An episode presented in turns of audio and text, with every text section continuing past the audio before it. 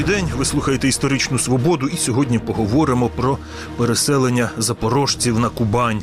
Власне, 230 років тому, наприкінці серпня 1792 року, перша партія кількасот козаків запорожців. Хоча, якщо точніше, то це вже були не запорожці, а це вже були козаки-чорноморці, прибули на човнах на Кубань. І от з того моменту почалося переселення.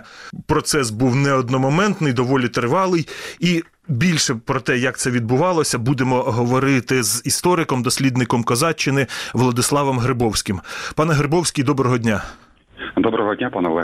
Ми з вами говорили якось про зруйнування Січі. І Можемо зараз так от продовжити ту розмову нашу. Як відомо, після зруйнування Січі частина козаків подалася в османські володіння, і там невдовзі постала Задунайська Січ, а частина козаків залишилася підданими е, російських монархів. Чим керувалися ті козаки, що переселялися до османських е, володінь, і чим керувалися ті, хто лишався? Як би от ці дві групи охарактеризувати? Е, Керувалися вони одним прагненням це зберегти козацьку вольність, козацький стиль життя і можливість жити тим трибом, за яким запорожці жили впродовж е, більше ніж трьох е, століть у причорноморських степах за порогами Дніпра. Е, Тобто козацька воля це був найвищий імператив, яким керувалися е, запорожці після зруйнування Січі. Е, Зруйнування Січі не було завершеною історією, якби про це не оголошувалося в маніфесті Катерини II від 3 серпня 1775 року, який приголосив, що нема тепер уже в Січі Запорозькій в політичній її потворності, я цитую, і самого наймення запорожців відтак не існує. От е, саме маніфест і е, е, Катерини заклав підстави для того, щоб у російській бюрократичній практиці не вживали слова запорожці. Козаки прагнули волі, прагнули жити відособленим від Російської імперії та її регламентації життям. У 1781 році почали зганяти запорожців із їхніх зимівників до новозаснованих міст. Відбулася так звана топонімічна революція, е, яку запровадив Патьонкін, перейменовуючи все, що можна перейменувати, будь-які населені пункти, даючи їм російські чи стилізовані е, грецькі назви. Так, козацьке Микитине, е, селище Микитине стало Нікополем, е, Слобода Половиця е, стала основою для Катеринослава. Е, в, е, на е, Самарі поселення Самарь перетворилося на Новомосковськ і е, е, поставив російські назви чи стилізовані грецькі назви, і поч- е, почали туди переселяти вихідців із центральних районів України, Росії і зганяти запорожців, які жили відосібленими е, зимівниками. І тому е, податися під турка е, до Очакова чи далі за Дністер, за Дунай і там створити Січ, чи в- е, увійти в новостворені е, вже російською імперією казацькі формування, які в е, зберігали козацькі назви, хоча від колишнього козацького устрою лишилося небагато. То для бага- багатьох запорожців це був вихід, щоб уникнути покріпачення, уникнути залежності, уникнути е, того регламенту, який насаджувався Російською імперією. Отже, пошук козацької волі Пошук козацької волі, але обирали діаметрально різні юрисдикції російську і османську. Е, Ці держави, нагадаю, дуже часто конфліктували. І от е, ті, хто йшов е, під турка, так би мовити, чим вони відрізнялися від тих, хто лишався під росіянами? Відрізнялися насамперед е, ступенем заможності. Е, Тобто казак, який кидав усе і йшов е, під владу мусульманського правителя, ми ще не повинні втрачати з уваги релігійні мотивації людей до національної доби. І тому за Дунай ішли ті, хто ну насамперед був радикально налаштований і проти Російської імперії, не був обтяжений майном. А тобто. Не було чого втрачати особливо, так? Так, так, так, звісно. В майновому було. плані. Е, Не лише це складний комплекс, е, це дуже е, складне питання. І звісно, що в умовах тотальної дезорієнтації людей після зруйнування січі, в умовах війни, коли поміж іншим і відбувається страшенний ідеологічний пресінг, який чинився через церкву, через бюрократичні установи, то зорієнтуватися було дуже важко. І козацтво треба нагадати жило все ж таки в донаціональну добу, коли е, монархічні станові імперативи важили більше ніж національні спонуки, які вже дадуться знаки у 19 столітті. І що було з тими козаками, які лишилися під владою Російської імперії? Ну насамперед йшлося про е, лояльних, передусім до Григорія Патьонкіна, осіб, оскільки служили не конкретно в Російській імперії, а російській монархії. А Григорій Патьонкін був і уособленням цієї монархії, і водночас був персоною, яка грала свою осібну гру на щойно завойованих Росією землях, колишніх теренах Кримського ханства, Османської імперії, е, в північному Причорномор'ї. Саме цей регіон завдяки е, стрімкій українській колонізації перетворювався на частину України. Тобто після виселення кочових нагайців, після е, знищення турецької адміністрації в Очакові, в, е, Ізмаїлі, Хаджибеї, е, то ця територія стрімко перетворювалася на Україну, попри те, що намагалися адміністративними шляхами прищепити назву Новоросії, таке інше. І от Російська імперія, як лютий хижак, могла заковтнути більше ніж перетравити і освоїти територію населення і ті культурні політичні уклади, які існували на певних територіях. І от казаки були дуже в нагоді і для Потьомкіна, і для Російської імперії, саме тому, що е, війська отримувати на таких величезних теренах було дуже дорого. І створювалися різноманітні е, військові формування на кшталт казацьких. Катеринославське козацьке військо, е, Бузьке козацьке військо. Е, Пізніше в Азовське козацтво утворилося з тієї частини задунайських козаків, які перейшли під владу Росії. От і е, саме ці козацькі формування в дуже різноманітний спосіб поєднувалися з системою військового управління Російської імперії. І от та частина запорозького козацтва, яка лишилася у під особистим контролем Батьомкіна, а е, саме це Сидір Білий, Антон Головатий, Логин Машенський, це учасники останньої запорозької депутації до Москви.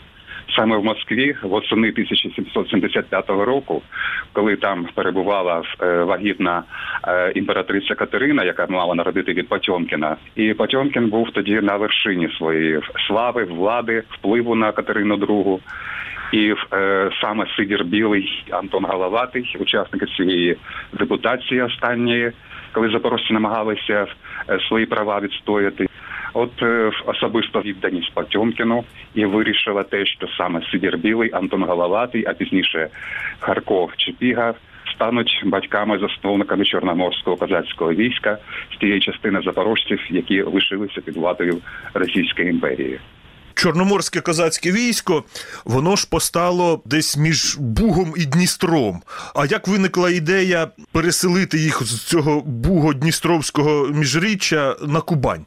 Ідея виникла не одразу. Потьомкін, будучи фаворитом Катерини, скоро відчув, що е, його становище вельми непевне, і тому він намагався е, закріпити під своєю особистою владою ті території, які здобувалися вже під його контролем чи під його впливом. Е, англійська дослідниця Ізабель Демадар'яга помітила страшенне жадання е, Потьомкіна добувати місцеві титули.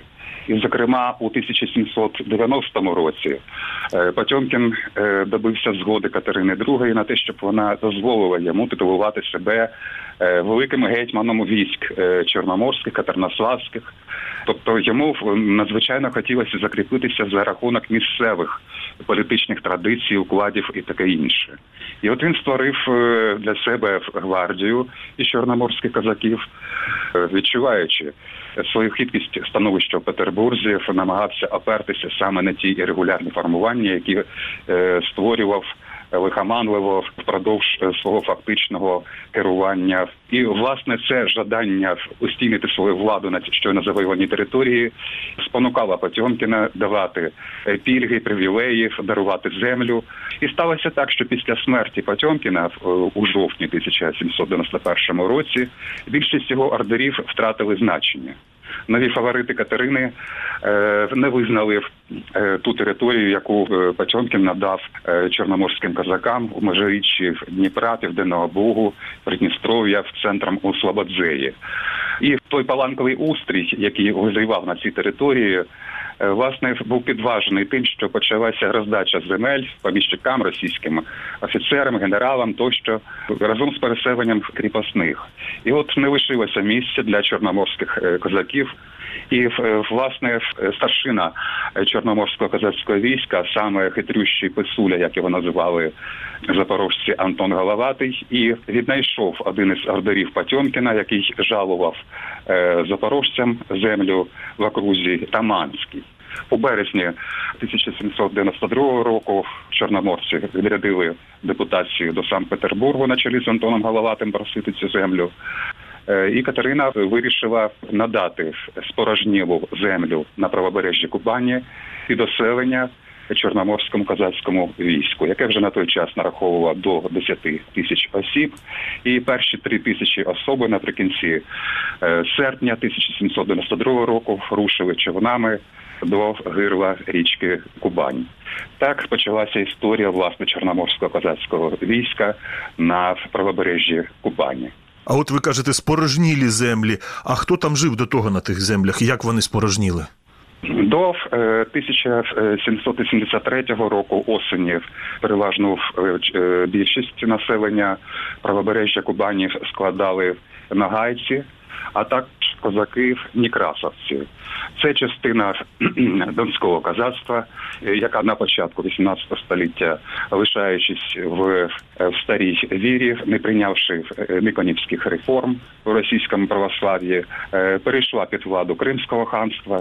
Крім того, на правобережжі Кубані проживали окремими анклавами адиське населення, але в складних перипетіях воєн між Російською та Османською імперією останньої чверті 18 століття ця територія геть спорожніла. В жовтні того року було завдано величезного удару військами Суворова по нагайцях. Ці спорожнілі е, терени е, були власне е, тим місцем, куди можна було оселити на прикордоння тих е, козаків. Їх уже умовно можна було назвати запорозькими, оскільки змінився і стиль життя, і управління, і тощо. Але лишилося кілька імперативів, які давалися знаки впродовж тривалого часу. Це неодружений стиль життя, зберігся поділ на е. Е, 38 куренів е, в традиційних запорозьких. До них додалося ще е, два куренів, які е, вже виникли в Слободзеї. Отже, 40 корінних поселень склали основу для ем, розселення українців, які, е, називаючись чорноморськими козаками, мігрували до правобережжя Кубані. Що цікаво, в другій половині 19 століття на північно-західному Кавказі фіксували змішану говірку, коли адиські, українські, російські, е, турецькі, е, татарські слова перебувають у вжитку в, такому чотирнадцятому вжитку серед населення прикордонної лінії. Ну, звісно, що йдеться про е, давнє явище, притаманне для українського степового порубіжжя, коли в українські, е, тюркські е, слова в певній мішанині е, використовуються для е, спілкування між мешканцями обох е, сторін степового кордону. Чорноморці переселялися на Кубань е, в той час, коли Кубань була власне таким е, фронтиром, таким військовим кордоном, де спорадично виникали збройні конфлікти е, з місцевим населенням. І, власне, чорноморські козаки були одним з тих елементів, за допомогою якого Російська імперія підкоряла впродовж багатьох років Північний Кавказ. Наскільки велику роль чорноморці відіграли у підкоренні імперією народів Північного Кавказу?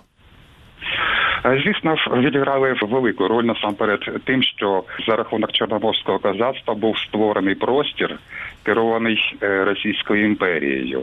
Більшою чи меншою мірою керований це питання окреме.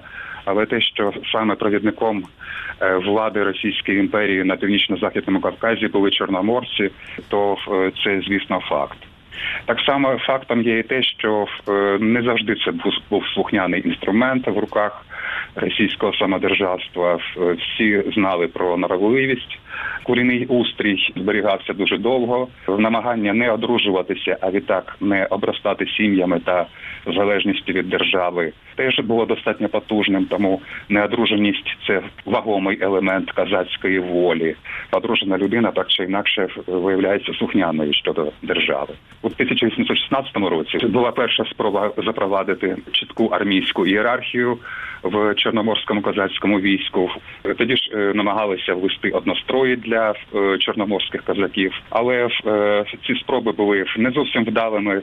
І ці спроби до уніфікації з перемінним успіхом тривали до 40-х, 60-х років 19 століття, і власне вже в 1860 році, коли об'єднали чорноморське і лінійне козацьке війська на північному Кавказі, була запроваджена та сама уніфікація і ті однострої, Українська колонізація Кубані. Як довго вона тривала? Звідки була більшість переселенців? І от важливий нюанс: це була ініціатива селян і козаків переселятися на Кубань, чи це влада організовувала це переселення? Е, Річ у тім, що е, до середини 19 століття російська бюрократична система була неспроможна контролювати переселенські потоки. І тому в, е, в, в тих регіонах України, де насувалося кріпацтво, населення е, сільський люд приходив у рух і в пошуках вільної землі. І рушав або в Таврію за Волею, ну це вже пізнє явище, або на Кубань на вільну землю. І річ у тім, що е, козаки е, чорноморців не дуже толерували е, селян. Е, Сільський устрій був їм не, не вельми притаманний. От е, Але тим не менше, українські селяни також не козаки, а власне селяни теж переселялися на Кубань. Звісно, було, було переселення, але це переселення вже було відносно пізнім явищем. Це 40-60-ті роки 19 століття. Український характер е, Кубані був вельми промовистий, принаймні в е, нижньої течії Кубані, е, так званої Чорноморії. Тертя між лінійцями та чорноморцями, тобто російськомовним козацтвом і е, нащадками чорноморців україномовними. е, Було дуже значним у кубанському козацькому війську, вже створеному після 1860 року. І це тертя вдалося знаки під час української національної революції в 1918 році, коли е, частина е, чорноморців е, підтримали Українську центральну раду, потім зв'язок із гетьманатом Скоропадського. От а лінійні козаки орієнтувалися на Денікіна та його програму єдиної неподільної Росії. Уже за часів е, командувача е, Врангеля, коли е, політична платформа Денікіна була спростована і е, кубанцям дали певне полегшення, то кубанські корпуси склали е, основу військ Врангеля і останнього його походу за Дніпро в жовтні 1920 року. І от і, символічно сталося так, що на теренах, де колишніх запорозьких січей, річка Базавлук, біля річки Чортомлик, у жовтні 1920 року відбулася остання велика битва за участі кінноти кубанських козаків чорноморців, де більша їх частина полягла під гарматним та кулеметним вогнем червоних. Ну, От, власне, таке коло символічно і е, замкнулося в жовтні 1920 року, коли нащадки запорожців повернулися на терени Запорозької січі і знайшли там свою загибель. Ви знаєте, от у Києві е, на лісовому масиві вулиця Маршала Жукова стала вулицею Кубанської України. От на вашу думку, Кубанська Україна це минувшина, це суто щось віртуальне, чи це е, щось реальне? Е, Історія це не лише наука, не лише політика, але це ще і пам'ять, яка живе повсякденні. І гадаю, що е, пам'ять про українську Кубань лишається і зараз на теренах Краснодарського краю, попри той ідеологічний зашквар пов'язаний із війною в Україні. Е, Як буде далі? Ну що ж, е, ми знаємо, що історія нам показує багато дуже несподіваних випадків, коли те, що здавалося завершеною історією, не виявлялося таким. Тому сподівання на українську Кубань ми маємо. Існує величезний символічний ґрунт для такого. Дякую. Це була історична свобода із істориком Владиславом Грибовським. Ми говорили про те, як козаки-чорноморці переселилися на Кубань і як Кубань набувала українського змісту. Передачу провів Дмитро Шурхало. На все добре.